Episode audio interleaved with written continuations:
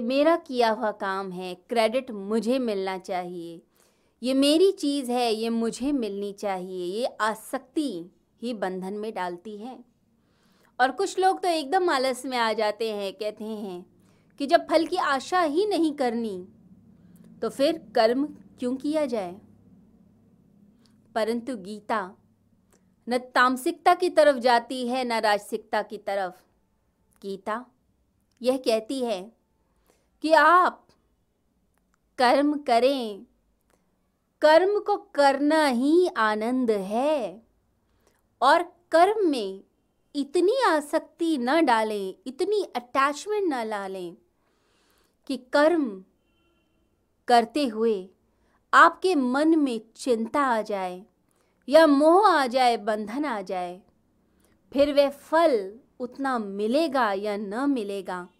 फिर आप सुख और दुख के अनुभव में आ जाते हैं। यदि फल मिला, जैसा चाहते थे, वैसा मिला तो खुशी से पागल हो जाते हैं। और जब पूरी तरह नहीं मिलता तो दुखी हो जाते हैं, सिर पिटते हैं। तो सुख और दुख से वही व्यक्ति पार हो सकता है, जो फल की आसक्ति नहीं रखता अटैचमेंट नहीं रखता। काम करता जाता है और काम करने को ही आनंद समझ लेता है। तो कर्म फूल जैसा खिलता है। मज़ा आता है काम करने में, क्योंकि काम करने में आनंद है। जैसे आप अपनी हॉबीज़ को करते हैं, जो आपको चीज़ें पसंद है। आपको गार्डनिंग पसंद है, बच्चों के साथ खेलना पसंद है। आपको अलग अलग जगह जाकर अलग अलग टूरिस्ट डेस्टिनेशन में जाकर चीज़ें देखना पसंद है फोटोग्राफी करना पसंद है। तो आपके लिए वो काम आनंददायक है। आप उसे करके खुश होते हैं। तो यदि ऐसे ही पूरा जीवन ही आनंद बन जाए, हर चीज़ में ही मज़ा आने लगे, जो काम करते हैं, चाहे ऑफ़िस का हो, चाहे घर का हो, सब चीज़ों में आनंद मनाइए। हर चीज़ को चिंता और भय का कारण न बनाए। इतनी आसक्ति इतना मोह बंधन में डाल देता है। तो भगवान कहते हैं, कर्म करो और फल की आशा मत करो। फल तो आएगा ही आएगा। ऐसा कभी भी नहीं होता कि फल ना आए। एक्शन होगा तो रिएक्शन भी होना है। कार्य और कारण का सिद्धांत चलता है। तो कर्म करो और फल को परमात्मा के चरणों में चढ़ा दो। वो तो मिलना है। परंतु चिंता और आसक्ति के जाल से मुक्त हो जाओ। जैसे कोई व्यक्ति, कोई किसान, खेती करे, बीज डालें, पूरी मेहनत करें, सोचे कि इतनी फ़सल होगी। परंतु इस अस्तित्व में, इस ब्रह्मांड में जो फल आना है, रिज़ल्ट आना है, वो तो उसी के ही हाथ में है। हमारे हाथ में तो नहीं। हमारी नज़र फल पर है, परंतु देने वाला तो कोई और। तो क्या होता है?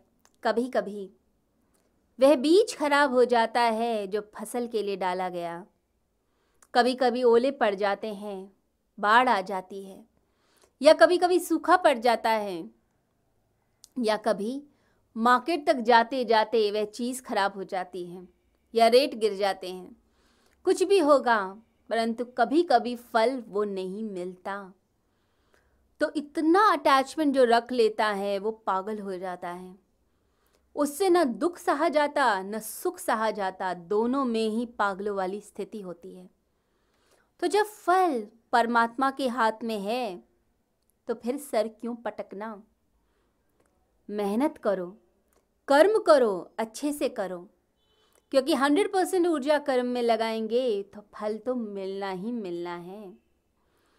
एक साइंटिस्ट जब लैब में प्रयोग करता है, प्रयोगशाला में बैठता है तो तरह तरह के प्रयोग करता है। एक हज़ार प्रयोग करेगा कि ये रिज़ल्ट आए तो जाकर कहीं निष्कर्ष में पहुँचता है। और कभी कभी तो ऐसा होता है, जिसकी खोज में गया था, जो चीज़ ढूंढना चाहता था, उसकी जगह कुछ और मिल गई। तो फल परमात्मा के हाथ में है, कर्म करो, लगातार कर्म करो, फल की चिंता में मत बैठो। यदि कोई बच्चा फ़र्स्ट आना चाहता है क्लास में एक्सेल करना चाहता है या यूनिवर्सिटी टॉप करना चाहता है गोल्ड मेडल चाहता है तो चाहना अच्छी बात है कि लक्ष्य बनाया उसने।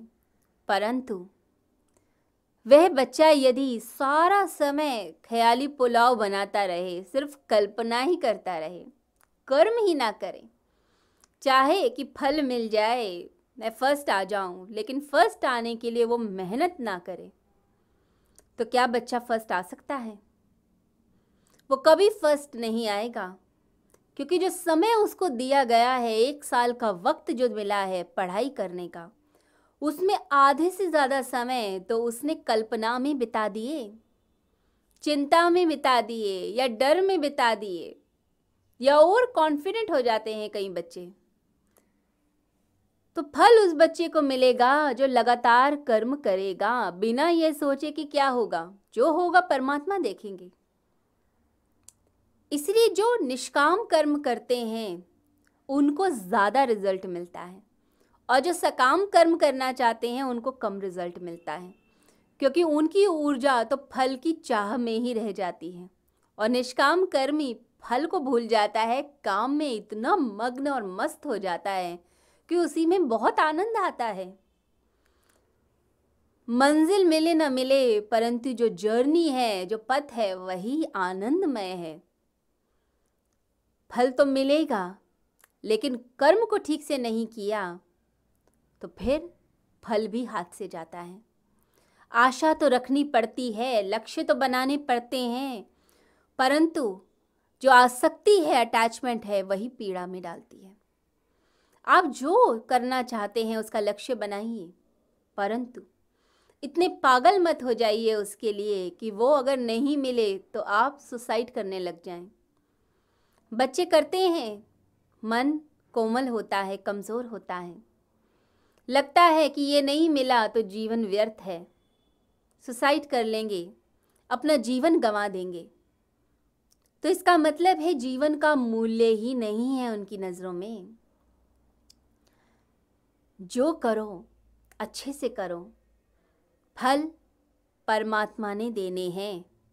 इतनी आसक्ति मत पालो कि पागल हो जाओ। जैसे पानी को गर्म किया जाता है तो 100 डिग्री पे स्टीम बनेगी। ठंडा किया जाएगा तो ज़ीरो डिग्री जैसे होती है, बर्फ़ बनती है। ऐसे ही आपके जो कर्म हैं, जब एक लेवल तक पहुँचते हैं तो फल मिलता ही मिलता है। फल मिलेगा, अवश्य मिलेगा, परंतु पागल मत होइए। सात्विक वृत्ति में आइए, निष्काम कर्म कीजिए। ऐसे कर्म कीजिए कि संसार का भी काम हो जाए और आप आवागमन के चक्र से भी मुक्ति पालें। दोनों चीज़ें साथ हो जाएँ। इसका मार्ग सिर्फ़ और सिर्फ़ गीता बता सकती है। भगवान श्री कृष्ण की गीता ही हमें वो मार्ग बताती है जिसमें हम संसार में रहते हुए मुक्ति के पथ पर चल सकते हैं। ये निष्काम कर्म योग यदि रोज साधा जाए, हर क्षण साधा जाए तो मुक्ति मिल जाती है। हम पुरानी जो वासनाएँ हैं, इच्छाएँ हैं, उनके जाल से मुक्त होते हैं और साथ ही साथ नई इच्छाएँ भी पैदा नहीं होती।